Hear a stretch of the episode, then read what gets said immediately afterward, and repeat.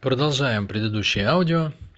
Э, наконец-то доходим до сути, да, до сути того, что сделал товарищ Сталин по поводу э, Бреттон-Вудской системы и вообще всех денежных начинаний Соединенных Штатов Америки. Начну с общего, начну с главного. Так вот, если все это упаковать э, в один основной посыл, то товарищ Сталин увидел, что система частная выше общего, то есть э, капиталистическая система, буржуины – они добрались, вот наконец-то они рвались, рвались и дорвались до, до того состояния, о котором мечтали. То есть они глобализуют мир под свою денежную систему, под доллар. Ну и на пути у них, напомню, по сути дела, два основных препятствия. Это люди и национальное государство.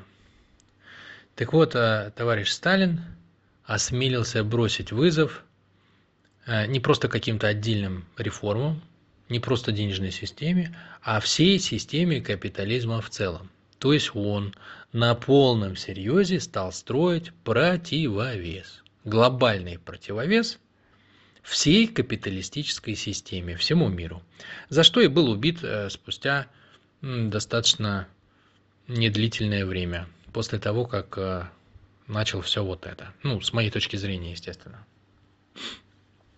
Значит, э, буржуины пребывают еще э, в сладострастном упоении, они летают в мечтах, летают в облаках, что э, наконец-то наконец-то теперь они получили систему для покупки, ну, по сути дела, всей суши, всех активов всей Земли, всего земного шара.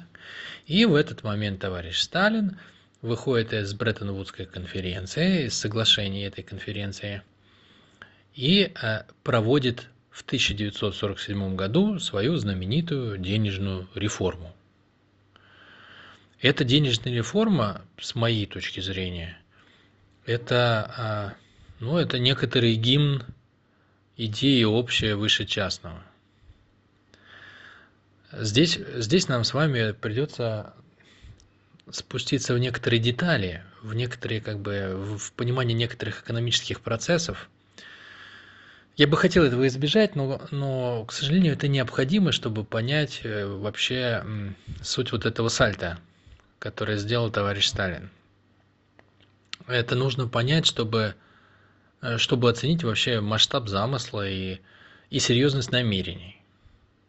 Дело в том, что ну, в государстве, да, в государстве, которое не разорвано, там, например, внутренними противоречиями, в нем все процессы, они отражают какую-то одну главную идею.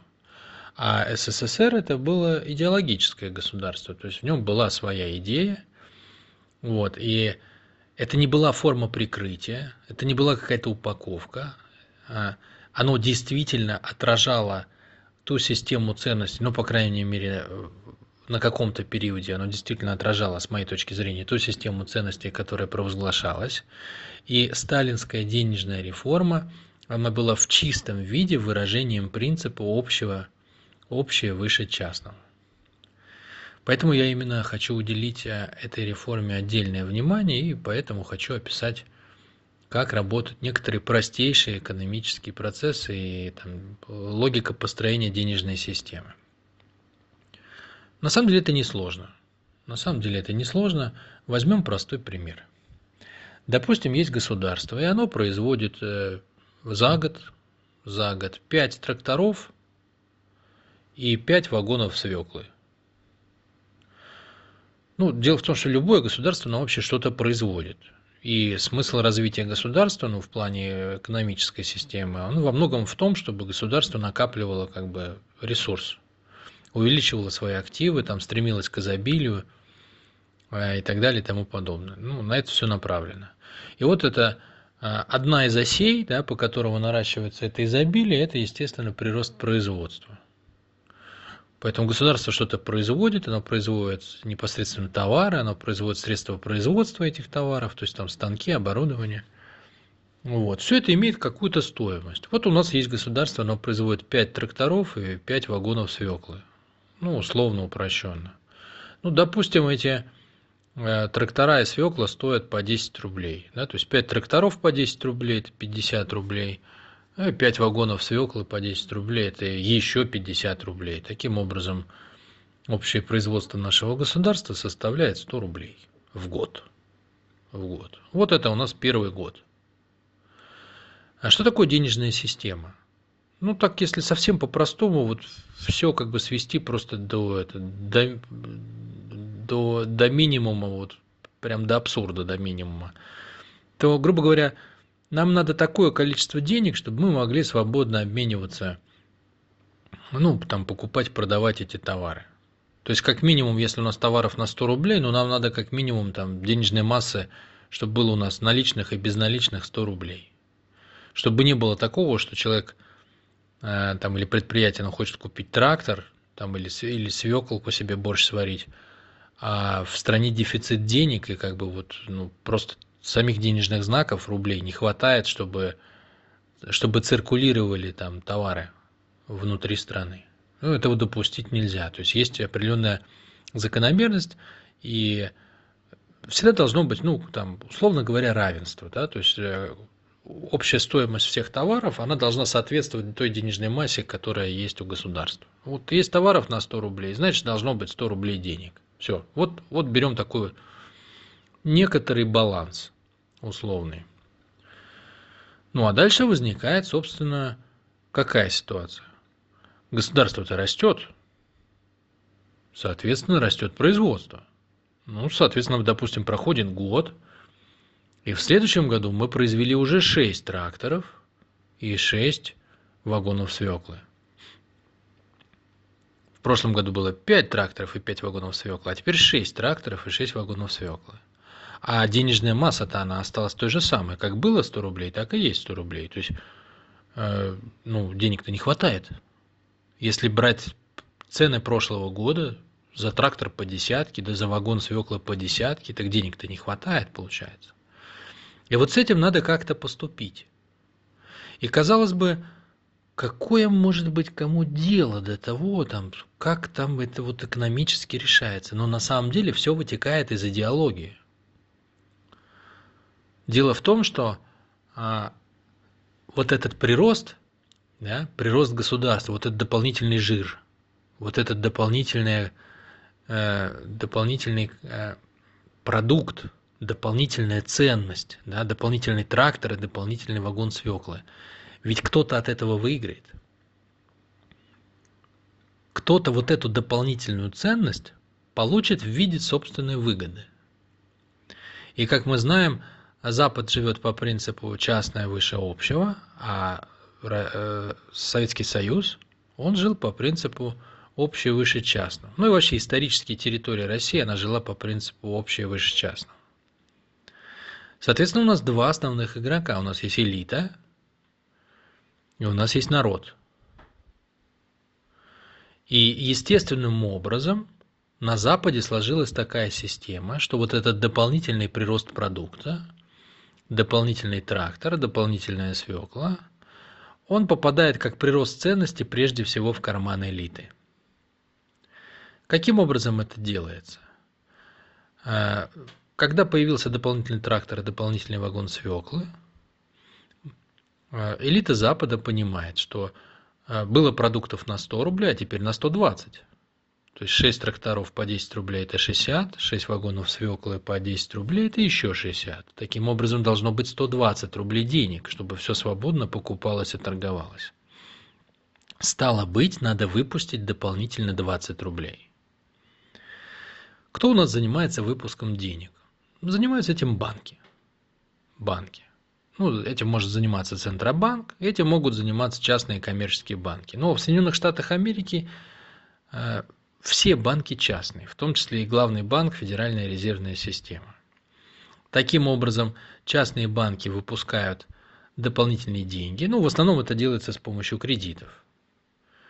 Вот, а кредиты выпускают банкиры, и банкиры же получают за кредит проценты. Таким образом, от, от роста благосостояния государства в западной системе выигрывают прежде всего банкиры – а банкиры – это основа любой западной элиты. И вот вам, пожалуйста, философия частная выше общего, Она приводит к тому, что денежная система западного государства приводит к перераспределению блага в пользу элиты. Все, что государство создало дополнительные ценности, оно а, сразу же отражается в количестве выпущенных денег, а занимаются этим банкиры. Ну, соответственно, в их кошелечке падают звонкие золотые монетки, а банкиры потирают ручки. Люди работают, а ценность прирастает у банкиров. Богатство прирастает у банкиров. Так устроен западный мир. Вот в этот мир, собственно, были втянуты и все остальные страны. Некоторые по своему желанию, некоторые, может быть, даже и не очень по своему желанию. Туда же приглашали и СССР. Вот. Но товарищ Сталин от этой системы отказался, как мы помним, и ему надо было построить в Советском Союзе свою систему. Ну, теоретически он мог бы просто скопировать то же самое, сделать все то же самое для местной элиты. Ну, в смысле, для нашей, для советской. Но это сделано не было. Товарищ Сталин, товарищ Сталин, будучи человеком идейным, с моей точки зрения, он взялся за строительство нового государства не на шутку и реально на полном серьезе стал реализовывать общество по принципу «общее выше частного». И знаменитая реформа 1947 года, она была построена таким образом, что вот этот дополнительный трактор и дополнительный вагон свеклы, он обогащал не кошельки элиты советской, партийной или какой-то другой, а непосредственно отражался на благосостоянии народа. Как это было сделано? Это было сделано следующим образом. Значит, напомню, что у нас сначала было 5 тракторов, 5 вагонов и 100 рублей денег. Потом ну, у нас появилось 6 э, тракторов и 6 вагонов. И вот э, чтобы как-то сбалансировать разницу, товарищ Сталин не стал выпускать дополнительные 20 рублей денег, а наоборот, он уменьшил цены на вагоны свеклы и на трактора. И таким образом, при той же самой денежной массе, масса осталась в 100 рублей, но трактора подешевели, и свекла подешевела. Ну, там, условно, там она стала, допустим, по 9 рублей по 9 рублей. То есть народ, народ получает ту же самую зарплату, что и раньше, получил а, новые блага по сниженным ценам. И это была не шутка, это была не разовая акция. А начиная с 1947 года, каждый год в одну и ту же дату советское государство уменьшало цены. И это происходило до тех пор, пока товарищ Сталин не был устранен руками Хрущева, ну, а по сути дела по заказу по заказу э, Великобритании и Соединенных Штатов за все вот эти вот свои выкрутасы. А, подводя итог вот на таком вот верхнем уровне, да, денежная реформа 1947 года, это стало, по сути дела, революционным прорывом советского государства в плане построения денежной системы. То есть оно нашло ту форму, которая реально отражала идеологию. И прирост богатства страны становился достоянием всего народа этой страны. Зарплаты не менялись, а цены уменьшались. То есть не было инфляции, как в капиталистическом мире – а была так, ну, можно сказать, дефляция, уменьшение цен. Но, но, естественно, не все было так хорошо. То есть за вот эту вот идиллию, которую я описал, на самом деле была заплачена очень серьезная цена. Наверное, если бы это произошло с нами сегодня, вот, например, в России бы такое сделали, ну, у нас было бы как, как минимум восстание. Вот. А это было бы, это бы ощущалось просто как грабеж. Но на тот момент прокатило. Дело в том, что денежная реформа 1947 года, она была проведена в очень жестком варианте. Значит, во-первых, во время войны выделился класс людей, которые нагрели на общей вот этой вот беде свои ручки. Это были всякие спекулянты, те, кто разворовывали склады, там что-то из-под полы торговали, там мухлевали, крутили, мутили, шустрили. Вот. И вот эти шустрики, они накопили некоторые денежки. И причем довольно неплохие. Ну и как бы вот эти денежки они там у себя складировали, кто под подушечкой, кто в баночке, кто в погребе, там кто где как. Вот. И вот чего хотелось как бы э, товарищу Сталину, так это э, перераспределить блага, то есть забрать у тех, кто, так сказать, нечестным путем да, нажил себе какие-то сокровища на общем народном горе, на войне, и э, как-то надо было вот у них это изъять. Изъять. А вот как у них изъять? Вот что, ходить их всех опрашивать там и каждому в подвальчик залезать? Задача не как бы не из тривиальных. Более того, их сложно отличить еще, ведь э, были же люди, которые реально непосильным трудом нажили свои сбережения, да, то есть были крестьяне, которые работали, там были какие-то специалисты, были те, кто работал там на, на трех работах, вот, то есть люди же по-разному приходят к своим накоплениям. И жесть была в том, что никто не стал разбираться. Был найден такой инструмент. Реш... Э, советское государство решило выпустить новые рубли. То есть сколько бы ты ни накопил там у себя в баночке, в кубышке, э, но у тебя старые бумажки. И было сказано, что старые бумажки, они теряют свою покупательную способность. Их просто никто не будет принимать. Они просто превратятся в бумажки. То есть все рубли надо поменять на новые. И тут все оказались в ситуации, что кто бы что ни прятал, где бы он это ни держал, а если на рубли на новые не поменяешь, так это все превратится просто в бумагу. То есть всем пришлось, так сказать, снять свои финансовые трусы и показать все, что у них там, у кого чего, где было накоплено. И процедура, конечно, была крайне неприятная. Все стеснялись, никто не хотел вот этого обнажения.